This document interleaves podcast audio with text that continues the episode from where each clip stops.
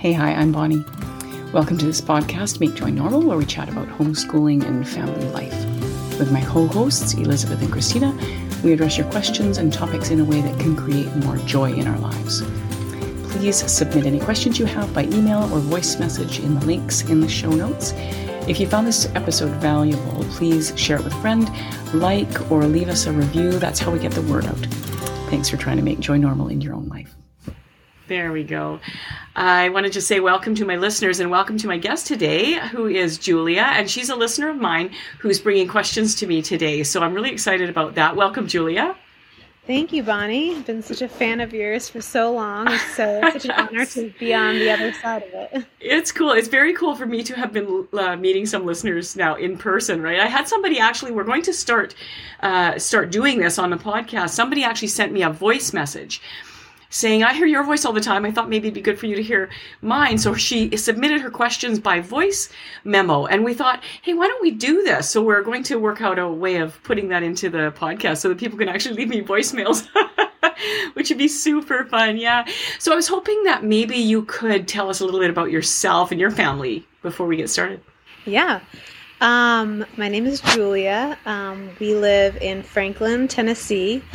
And I'm a new homeschooling mom. My oldest is just about to be six. Um, that's Cecilia. And then I have a four year old who is Noelle, and a two year old, almost two year old, Mary, and then pregnant and due imminently. Oh gosh, I didn't know. Okay. Yeah. Okay. And do you know if this is a girl? This is a girl. Oh, yes. that's awesome.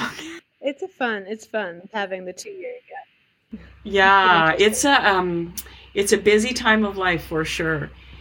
Right, it really is. Yeah. But yeah, so that's why I, I feel like I have so many questions about homeschooling because I haven't really Getting been started. doing it officially. Like I've been interested in it for years.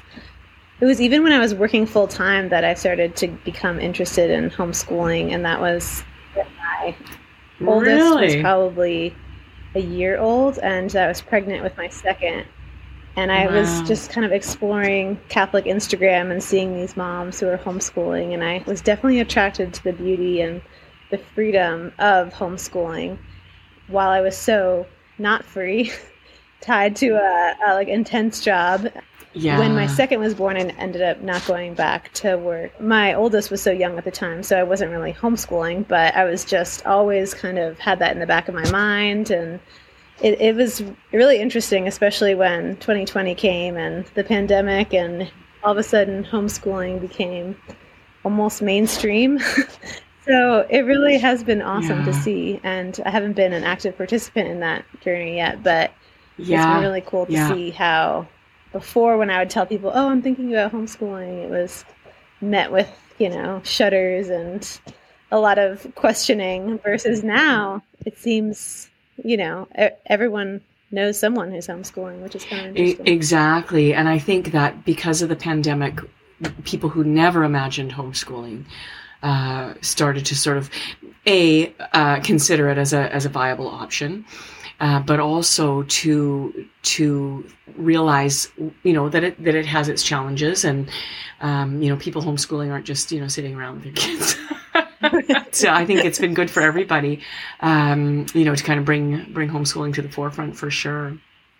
So, so you had some questions that you had emailed me, and I thought, oh, maybe you'd like to just bring them to the show because I, am really loving doing yeah. this. You know, you know, once every month or two, I'd love to just have uh, a listener bring their questions in. So, yeah. So, do you want to just sort of start with your questions you initially emailed me? Yeah. Okay.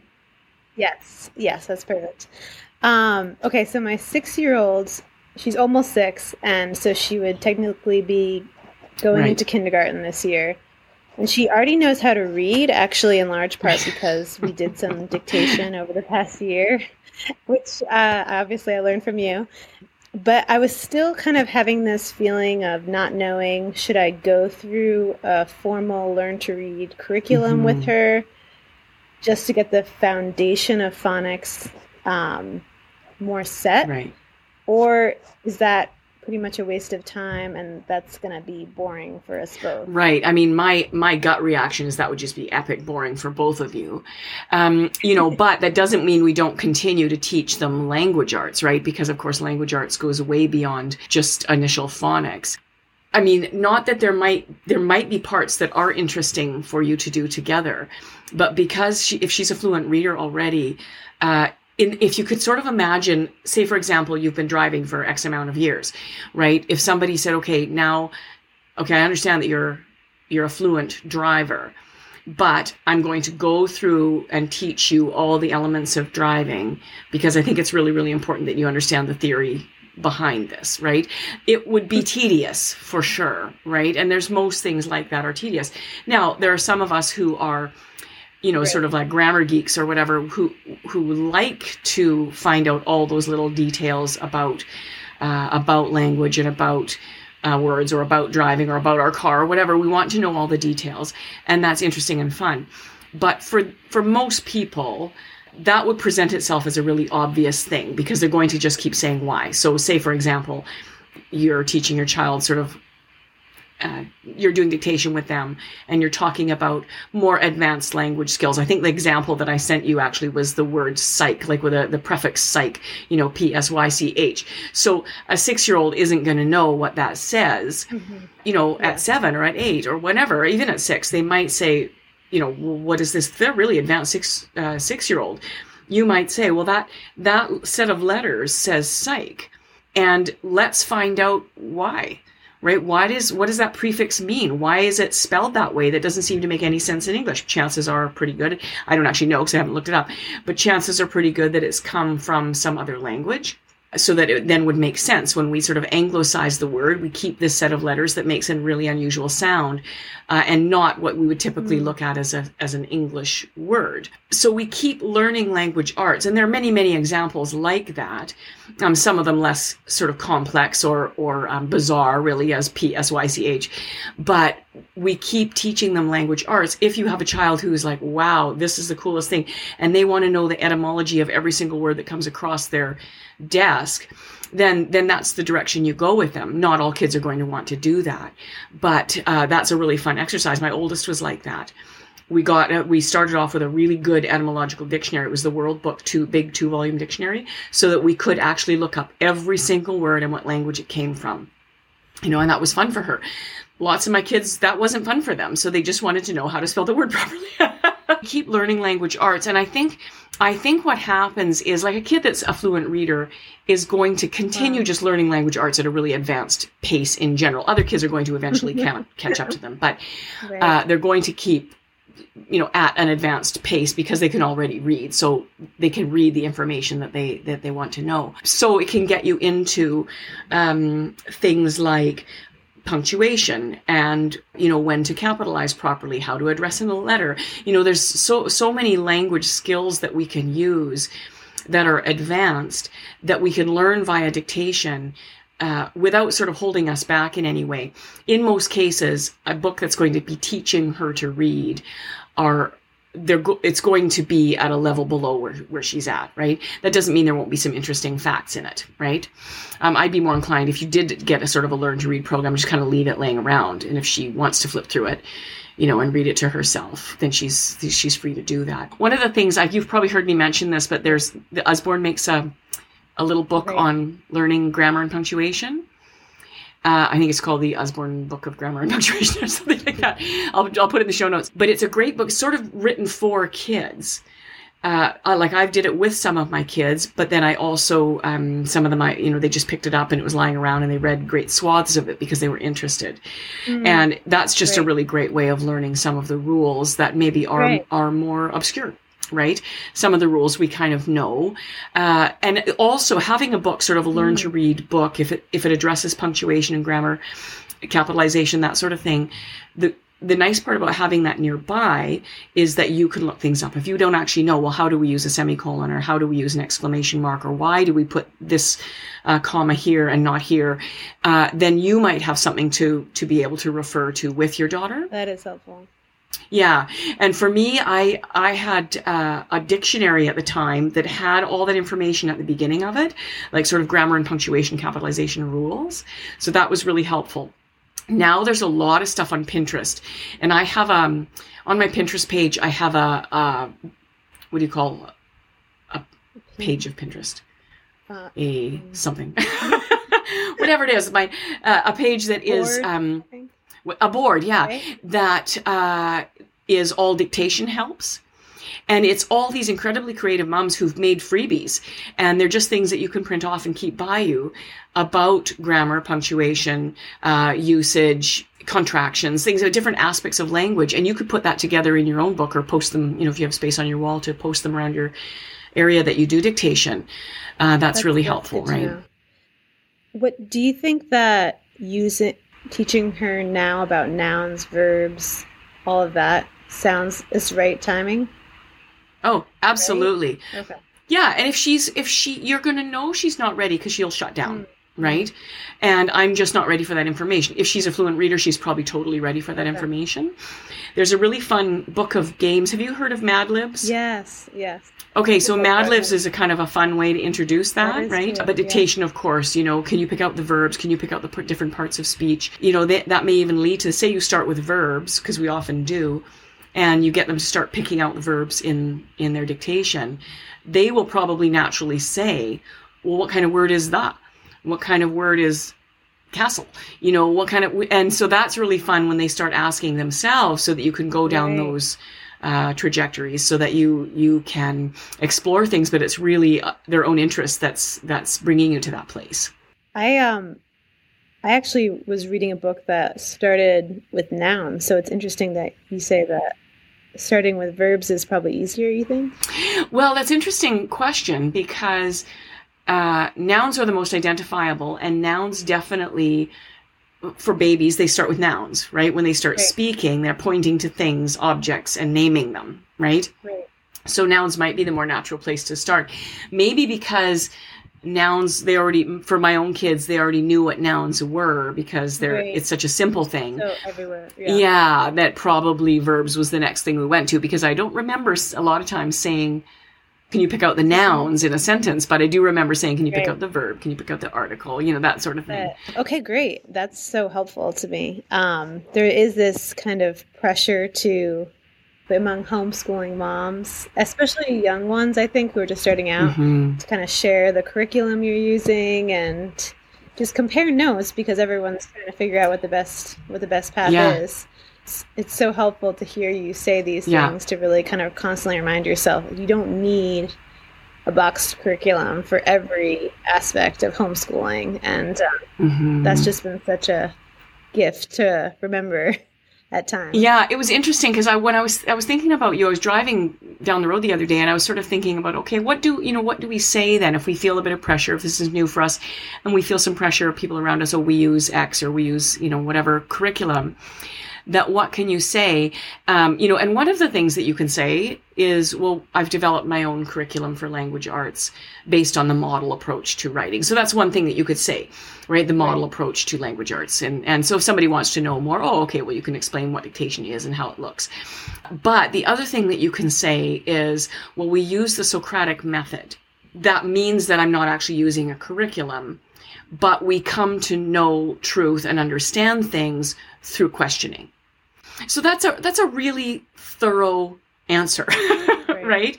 And so even if you're only doing that for language arts or you're doing that for history or whatever yeah, subjects, sure. you can say that. Well, we approach many of our subjects uh, through the Socratic method, and we come to know truths by questioning. That's a that's a really good thing for you to be able to say and also for you to have a hook to hang on yourself like okay what do we do?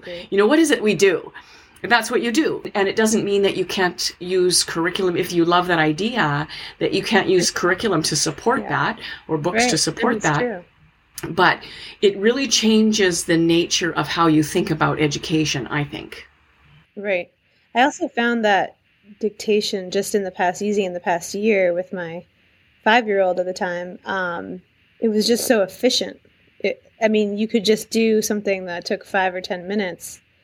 And I felt like we were going as, I mean, I know she is gifted, and I'm lucky to have the oldest one be gifted in that way. I was just amazed by how quickly she she would pick up on things just through a small, you know, portion of time, maybe three days a week. You know, five ten minutes of just doing dictation. You cover so much ground, and you don't even. It's amazing, like yeah, and I, I I think it's underused for sure right? Because I just feel like it's so valuable. It really was. For us, it was awesome.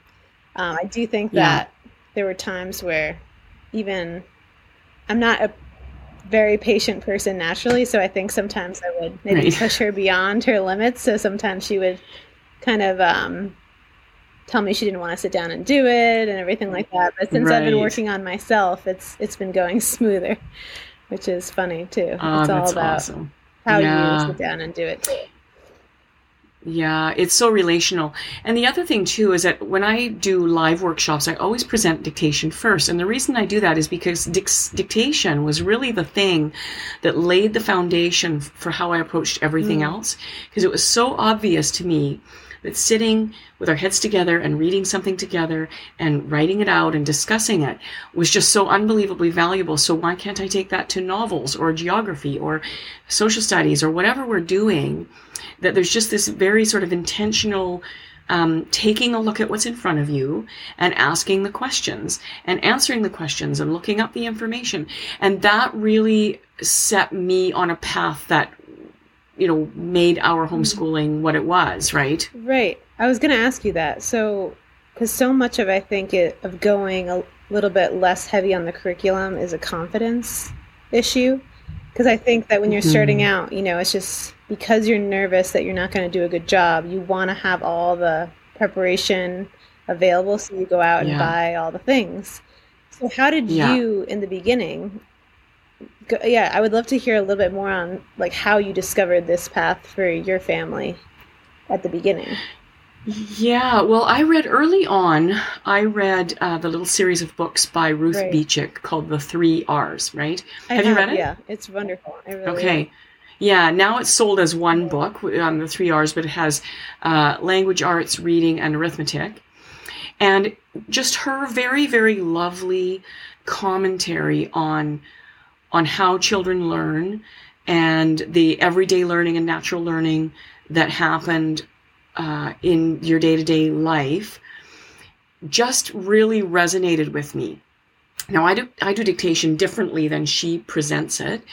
Uh, but that was sort of by trial and error for the first, you know, few months. I, I did it the way she recommends. And then I thought, you know, I think pointing out the errors, it would just be easier to just coach so that every mm-hmm. single thing they do is correct. So they learn it correctly the first time. And the, the reason why I thought that is because when I th- thought back to my own spelling errors and mathematical errors that I made when I was, you know, in elementary school, that I once I made an error and it was pointed out to me, I had a hard time sorting out what I was supposed because I remembered the error. So was that the wrong way or is that the right way? And so I thought, you know, if we're just coached to do it the right way the, from the very first, it seems to me like that will stick better. Right. And my oldest daughter is such a perfectionist that it kills her to have to erase anything anyway.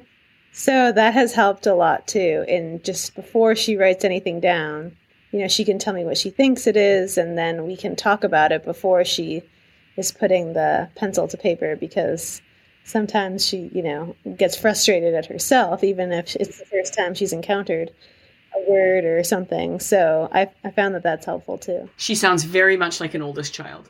Yes. yes, she very much is. so so I had started doing dictation with my oldest daughter, and I was having this lovely experience. It's like, wow, this is such an amazing way to teach language arts, and thinking about that.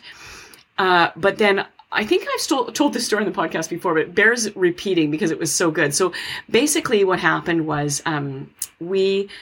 So she's in kindergarten, and I'm really excited about homeschooling her, and I have all these great ideas and all these things I want to do with her. I wasn't really looking at curriculum per se, but I was looking at uh, the ways that I can creatively teach her things. Her book of the moment was um, uh, Are You My Mother?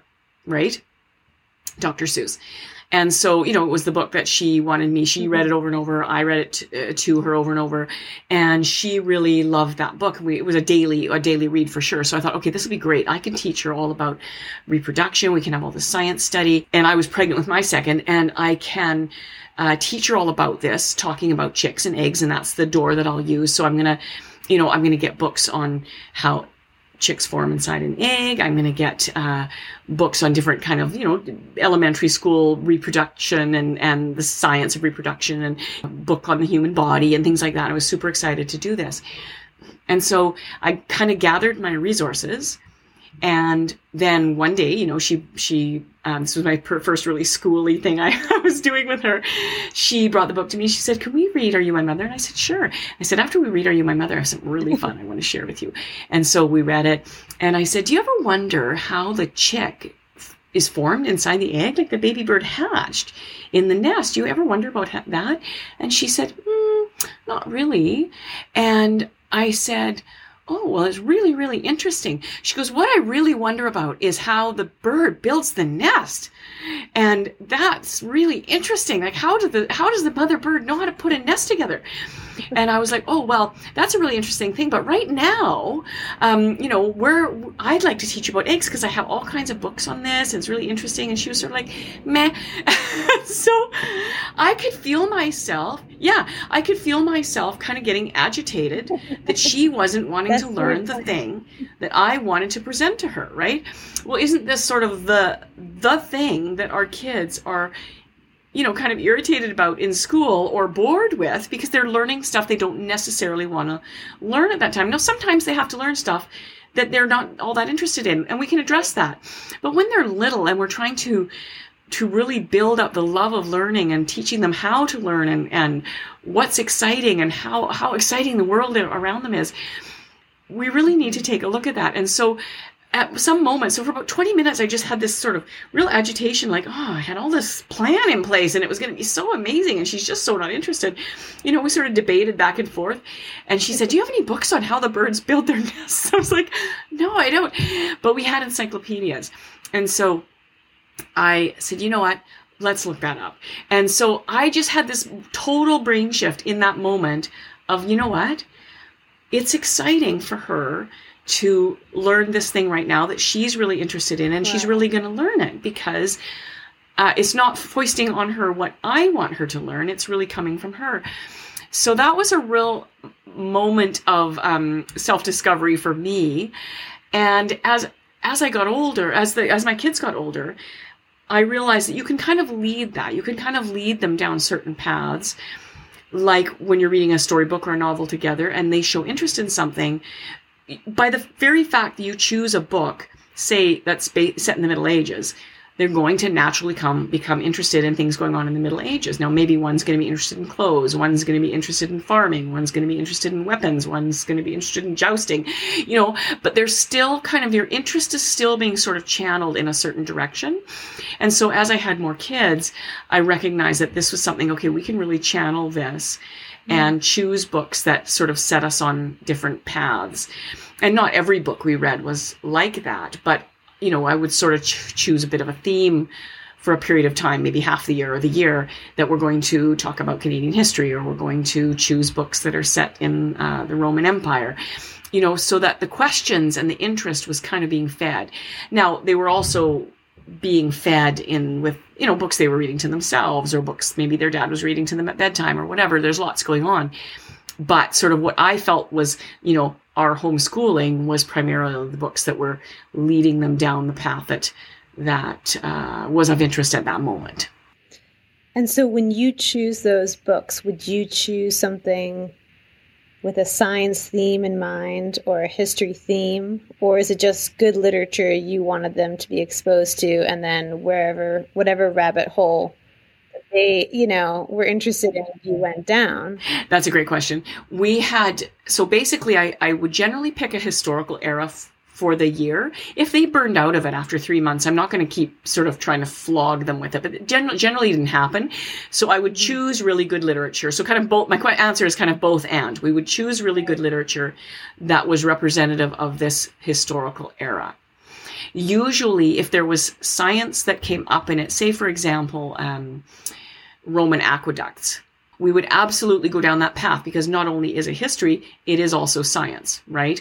Why did a fresh water supply matter? How did they invent these things that provided with fresh, you know, them with fresh water? How did they have such advanced um, uh, engineering to be able to understand how to build aqueducts that would run for miles and miles and miles to bring water into a city? You know, those kinds of questions. So we'd absolutely explore the science and also the history at the same time often I would also have some sort of science book on the go. Uh, so, say, for example, I might be reading them um, something about uh, simple machines, right? That would be a good choice to go along with something in the mm-hmm. Roman Empire, uh, so that I could say, oh, look how they employed this. So, I might read five or 10 minutes or one page of our science book, or however long I felt they could they could um, sort of hang on for, right? Without overloading them with information. Right. And then I would read them the novel right? So that was typically when we sat down at breakfast and lunch. Right. We would read some sort of science book first, or sometimes an art book or whatever, different kinds of books. Sometimes it was a book about poetry. And then we would move on to the novel. So I would save the novel for last because that's really what they're waiting for. And the younger your kids are, like I probably introduced that when my right. oldest was, you know, eight or nine. So I would just start with a novel. You could even start with storybooks if your kids aren't really at a novel okay. place in their listening skills.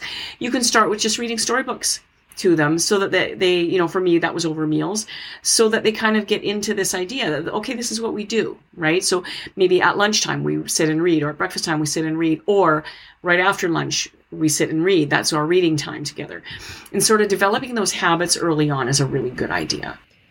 Would you recommend, you know, choosing a historical period for kids as young as mine, or would you almost just kind of keep having I mean, you can have fun with it, but I guess my question is also in terms of having your oldest be uh, my oldest is 6 as I was saying. So all of the rest of them are so young.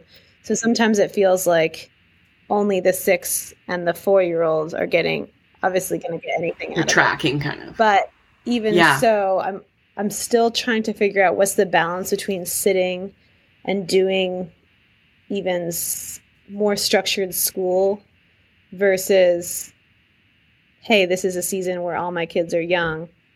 Take advantage. Or is it both? But i don't want to i don't want to you know lose these the skills of attention and and i do want to present beautiful ideas and history to them but they also feel so young.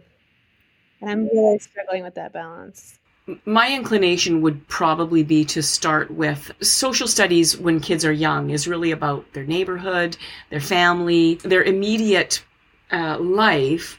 And I mean, you can even get out a map, right? And say, oh, you know, this is where we live. This is where grandma and grandpa live. You know, this is where your cousins live.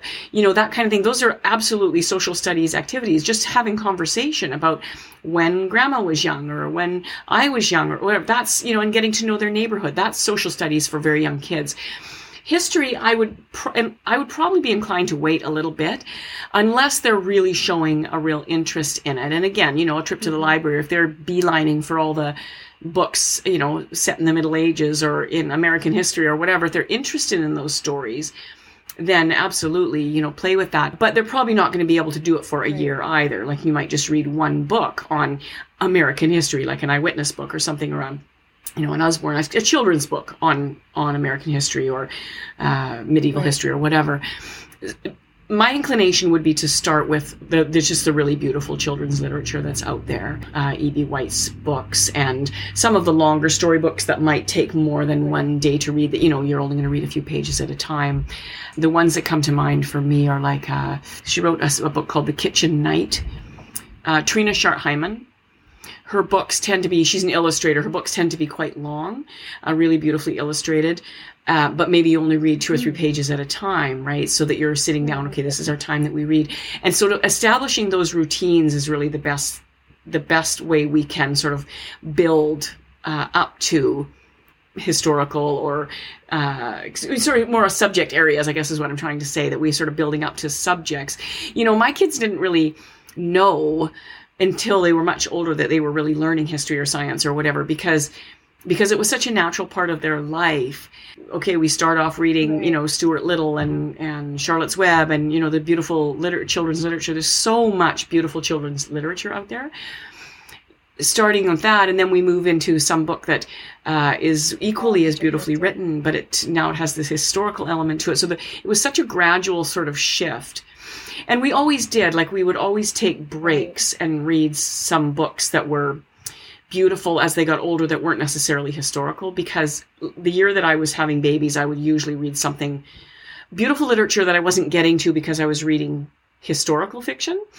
So, like Lord of the Rings or The Hobbit or, you know, some other, there's lots of other beautiful books that are not necessarily historical. We kind of tried to cover it all. And I think if we had done a historical period, I might take a break and then read them something else, you know, something that wasn't necessarily a history book, right?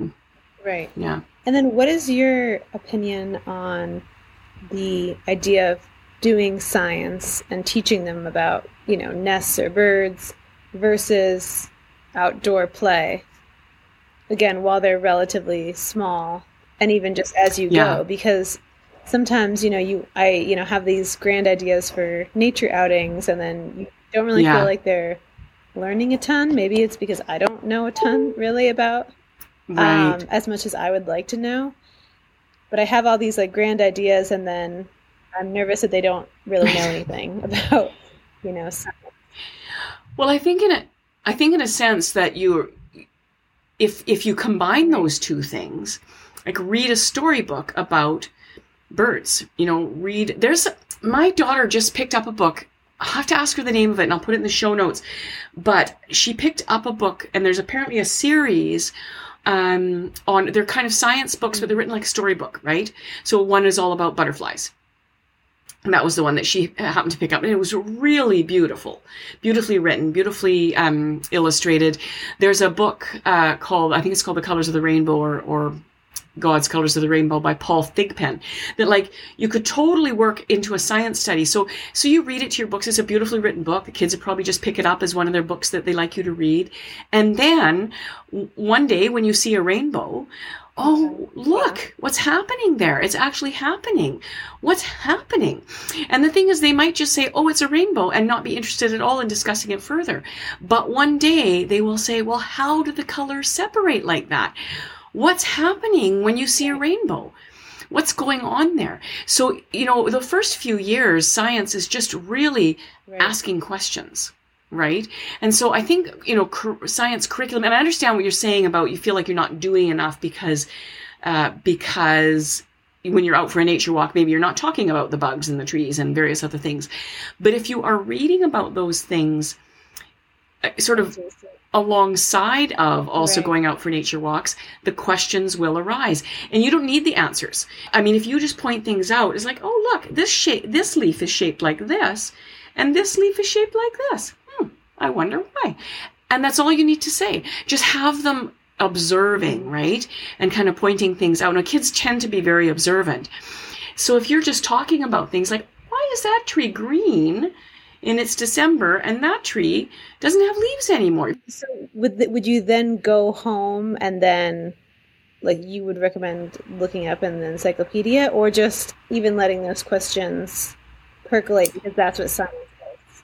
Just just percolate. Say, for example, you got home, you were talking about the the shape of leaf, or you saw a certain um, nest, and you got home and you think, oh, I wonder what that was right? I mean, you just your own curiosity allow that to unfold and and look it up and say, look, this looks just like the nest that we saw. It says it's a nest of a robin or, or whatever. They might go, oh, look, and, and they want to look at all the nests. And they might just say, hmm, okay, and, and wander off. When they're young, we just kind of work with what is, right? And again, when you're saying, if you mm-hmm. feel like it's only the four and six year old that are kind of engaged in when you're reading, it's amazing how much your younger kids will take in without you even realizing it. Uh, I always just had toys in, in our reading area so that they could just kind of wander about and play with things or play Play-Doh or whatever while I was reading. And it was remarkable. And one day they're suddenly, they're just listening to the story. And it just happens so naturally. You're not just saying, okay, now you're old enough now, you have to sit there. You know, you have to listen to the story. They're engaged because it's interesting. Right. And you're creating a family culture. Exactly. Yeah. Culture Yeah. I think, you know, it's really it's really both and again that we we read to them, we point things out to them, we ask them questions. Look where the sun is. Look at and even if you ask them two or three questions every time you were outdoors, just to prompt their observational skills. Like, oh, look, the dirt over here is brown and the dirt at our house is kind of red. Isn't that funny? Mm. Right? Does it feel different? Hmm. That's funny. That's all, you know, that's so so it's just observing. Right. And kids tend to be really observant. They tend to right. hone in on what they are interested in, you know, which if they're little is usually water. so if they see, uh, you know, water trickling down a hill, it's like, oh look, I wonder the wonder right. how the where the water's coming from, right? and just yeah. that's all you need to do is wonder.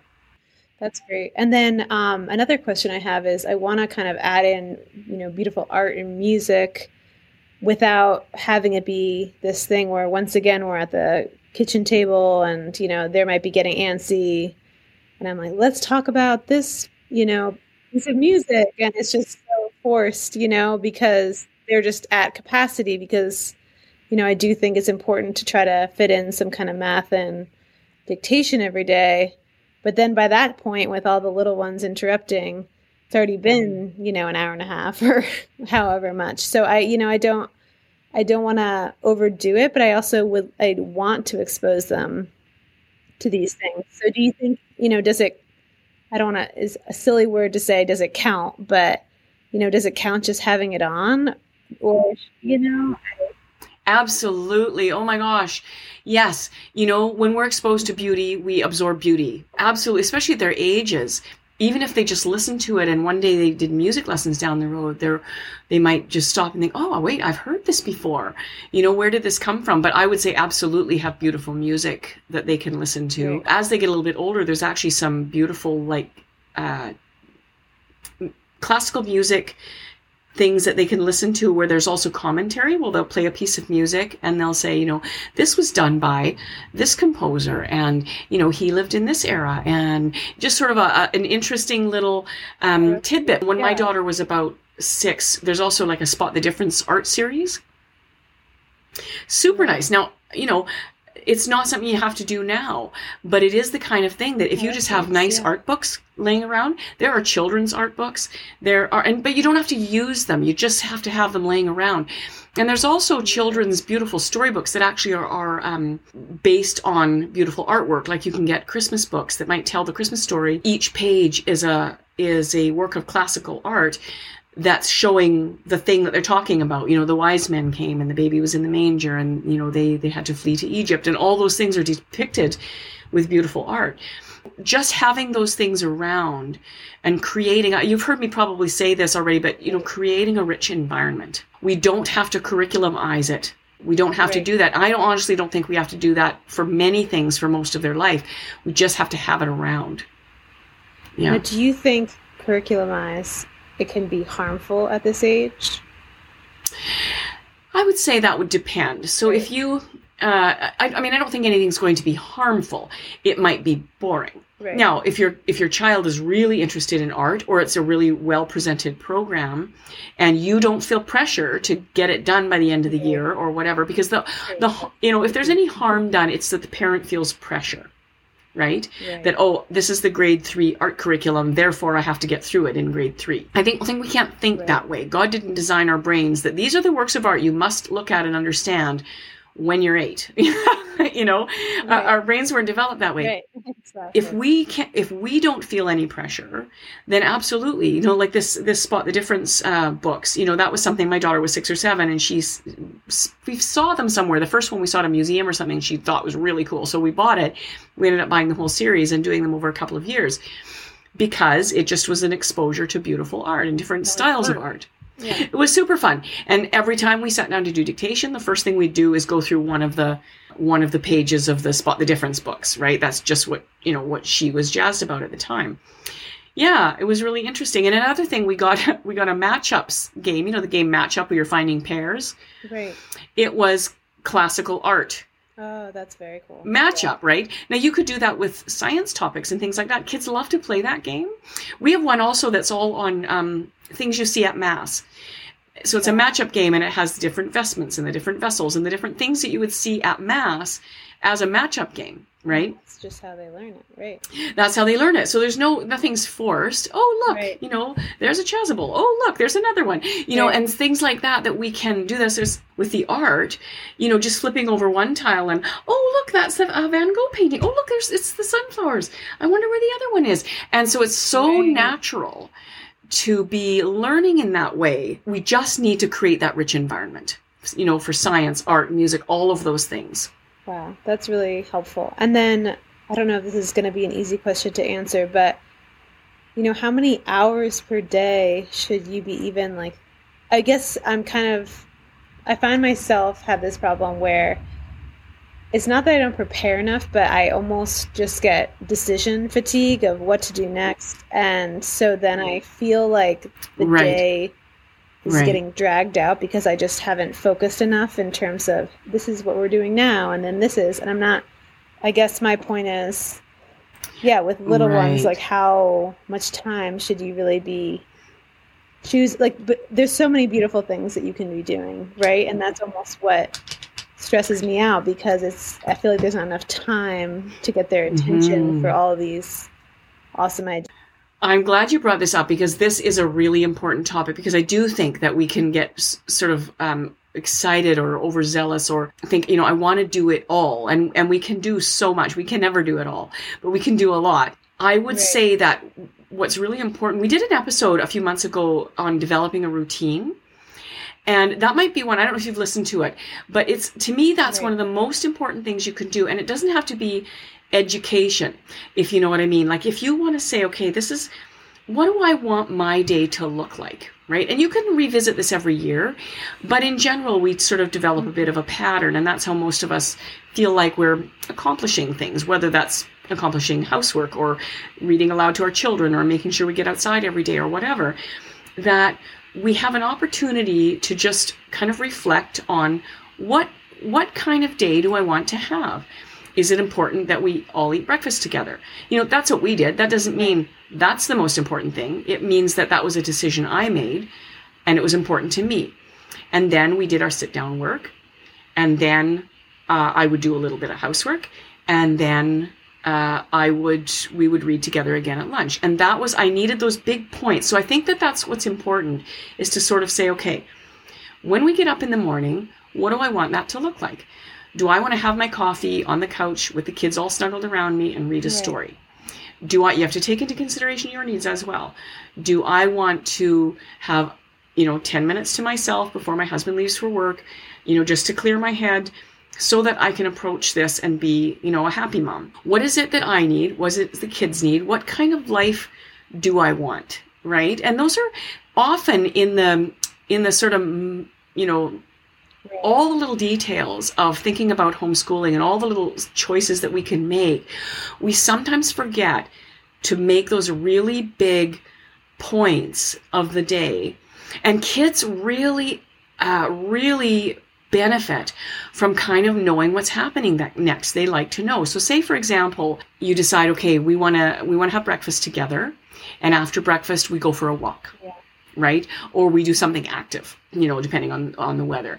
So maybe we we uh, we all go out for a walk together, or we just go out in the yard and hang out together. Or uh, if the weather's not conducive, maybe we go down and do uh, you know get a tumble mat and, and go down and you know play tumble or play twister or something in the basement just to get a little bit of activity happening. And then I want to do sit down work with my six year old and that's going to take 10 or 15 minutes. You know i do five minutes of dictation five ten minutes of math. That's all we do. And then we make a snack right? And maybe they want to be there with you making the snack. Maybe that's when you turn your beautiful music on. Maybe they all wandering around the house. Then you'll say okay in an, in an hour it'll be lunchtime right. right? Okay so then just let them play on their own or do whatever you want to do but sort of decide on three or four points during the day you know what what is it we need what do i want my life to look like right?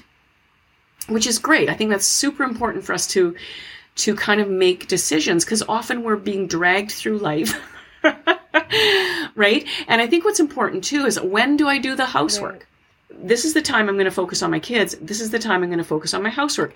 A job that at my phase of life is going to take 15 minutes is probably going to take you an hour, right? Because there's so many distractions. So, okay, I'm, I'm going to need an hour to clean the kitchen. So when am I going to do that? Okay, I'm going to read to the kids. I'm going to, I always did my schoolwork and reading and all that first because my, then my kids' tanks were kind of filled and getting the housework done was easier you know, when the baby naps, what do we do? Do we, do I have a rest? Do I need to sit down with a cup of tea? Do I need to uh, put a quiet story on for the kids or something like that? You know, so I think it's really important to evaluate what you want your day to look like that meets both your needs and your kids' needs. Right. that's very helpful. I think um, one other thing that is now seems to be shifting. I think probably shifts for everyone as they have more school age kids is that you're in the house more than you used to be. And so for me, I was, I've always been someone who thrives on big outings, you know, not necessarily with other people, like sometimes meeting up with another mom or another family, but, you know, going to the zoo or going to this like beautiful botanical gardens or, this old historic, you know, mansion um, nearby and spending three or four hours doing that and then coming home and, you know, they're all like little, so they're just crashing for a nap. But if I only, you know, am doing those things, which, you know, I find very fulfilling and, you know, they enjoy being out, I feel like there's no time for, you know, the actual, you know, literature, math, and um, other things. And I guess that's yeah. Well, I mean, it bears probably bears saying then too. Like if if I think when we look at our lives and we're doing that evaluation, you know, not only what do I want my day to look like, what do I want my week to look like? Do I want to make sure that I'm getting one or two big outings in? What what would find what would you find fulfilling? What do you think you, sort right. of your your children could manage? You know, would two big outings, maybe one's a nature outing, one's something else or whatever, two big outings a week right. be fulfilling, right? And fill that need for you and and uh, be an enjoyable thing for you to do with your kids and and then we do our uh, our reading and our sit down right. work on the days we're not yeah, out true. right so that might be really helpful in terms of your own evaluation about you know what do i want this to look like because that's you know that's it's amazing that you brought that up because here's the thing you could decide okay i'm going to use this curriculum every day i need to spend 20 minutes a day doing x right. in all the busyness you're doing the curriculum it's taking x amount of time you're dealing with all the little children and what they like to do and you're not getting to those things that you right. recognize in yourself is a beautiful, fulfilling, wonderful thing. Field trips for kids are amazing. That's an amazing thing to do, whether it's the beach or something historic or a museum or whatever. It's such an amazing thing to do. But not everybody has the same capacity to do that. Right. right. We, we, were just talking about this because my, my kids got a lot more of that when I only had younger kids, like when I was a younger mom. And my older, my youngest kids didn't get as much of that from me more because energy and you know things that my t- I had teenagers at the time and life was taken up with other things. And you know I mean I think they had many beautiful experiences but I didn't do as much of that. And it was just one of those things that okay this was a season. So if you if you have a season uh, where you think okay that I I actually don't need that right now. It's just okay. And that's why evaluation is so vital that we're really every summer we need to spend some time evaluating what do I want this year to look like? Right and so, right. so important that it's really good self knowledge that you know that about yourself. This is fulfilling for me. This is what I love. But am I getting the stuff done? Well, yeah. If you're staying home three days a week, you're absolutely getting the stuff done and accomplishing this beautiful right. um, thing that can't help but be a learning, a learning exercise, right? Right. No, that's really helpful. You're right. It just kind of has to come. It's like every person and family is so different. That's why homeschooling is different for everyone. And, and your husband too. You know, if there's, say, if he loves to do that sort of thing right. with you, depending on his schedule, then you know maybe he's only available on the weekends or the evenings and work it in so that you guys can be doing that together as a family which is right. you know such a beautiful thing that dads can be learning alongside their kids you know with the activities that you choose and whatnot you know it's just such a gift right, right. no that's that's really true and then the other thing is is that when they were little i would often take them to mass a few times a week but again, that's just something you nice. know. Um, not that you shouldn't prioritize that, but I'm trying to. I'm still trying to struggle. I'm struggling with how much to, because taking like three or four little ones to mass. I mean, I haven't done it with the that's new a challenge. one yet because she's not here, but I can imagine that's going to be even more of a huge effort than even three. Yeah. So it might not be a season for it at the time, but I'm trying to figure out, you know, how to prioritize it or not, you know. And if you feel it's important, then right. start with once a week, you know, and and see what you do. And maybe it can be on the days when you're right. planning an outing anyway, right, right? Okay, the days we do our outings, we also start with mass, right? I mean, that's a that's a beautiful gift because mass. I had somebody email me the other day, message me the other day, and saying, you know, I want to take my kids to mass, but you know, I'm worried about it take kind of taking away from sort of education time. You know, do you think that it's educational? Could could there, could there be things about mass that are educational? I mean, there's history, there's language arts, there's talking on the way, all the religion talk that you do at mass and in the car on the way there and on the way back when you're talking about something that maybe happened at mass. There's the beautiful art that you're looking at when you're at mass. You know, I mean, it's just the richest right. experience that we can give them. Right. And it's absolutely educational, right? That's a really good reminder. Right. But for many of us, and this is maybe something where you have a, a, bit of an advantage, and you know, mums that have you know, so maybe more energetic to to get out and do things. When you're doing that, it, for a lot of us, going to mass, it's the actual getting out the door, right? If if you like getting out and doing things and that's fulfilling right. for you, that might be a really beautiful addition to right. your life, and that just becomes your normal. The days we go out, we start with mass, right? I yeah, like that. yeah, that's that makes oh, sense. Oh, good.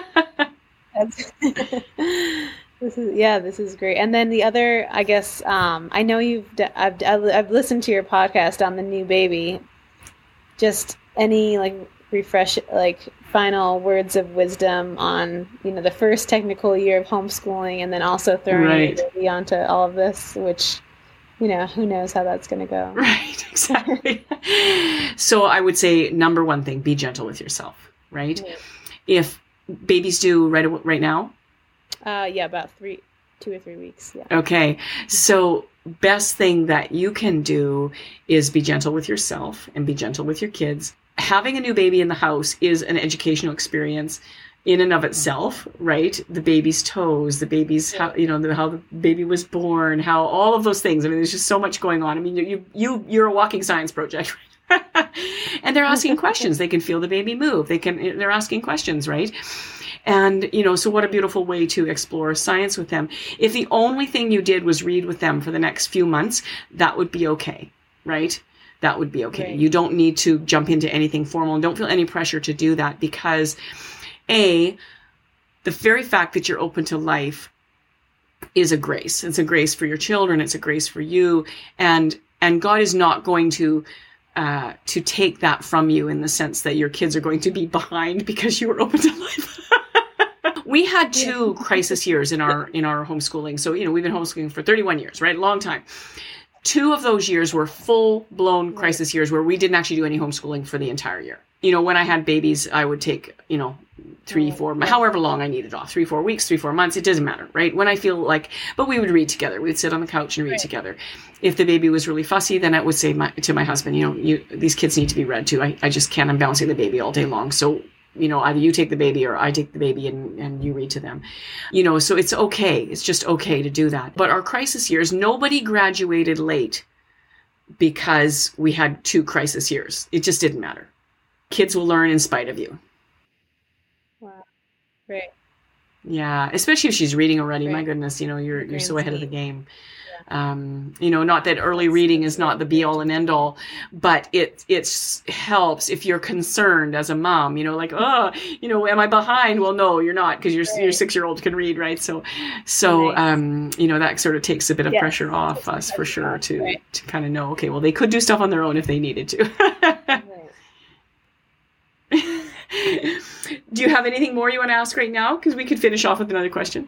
Um, wow, there's so many things I could ask you, but I'll, I'll, I'll stop for now. Well, we'll be praying for you and your upcoming uh, birth and the health of your baby and everything. That's very exciting. I'm so glad you joined me today. Thank you so much. These were really, really good questions. Oh, thank you so much. this was wonderful. oh, good. So okay, well, God bless and have a wonderful week. All right, bye bye. Okay, bye.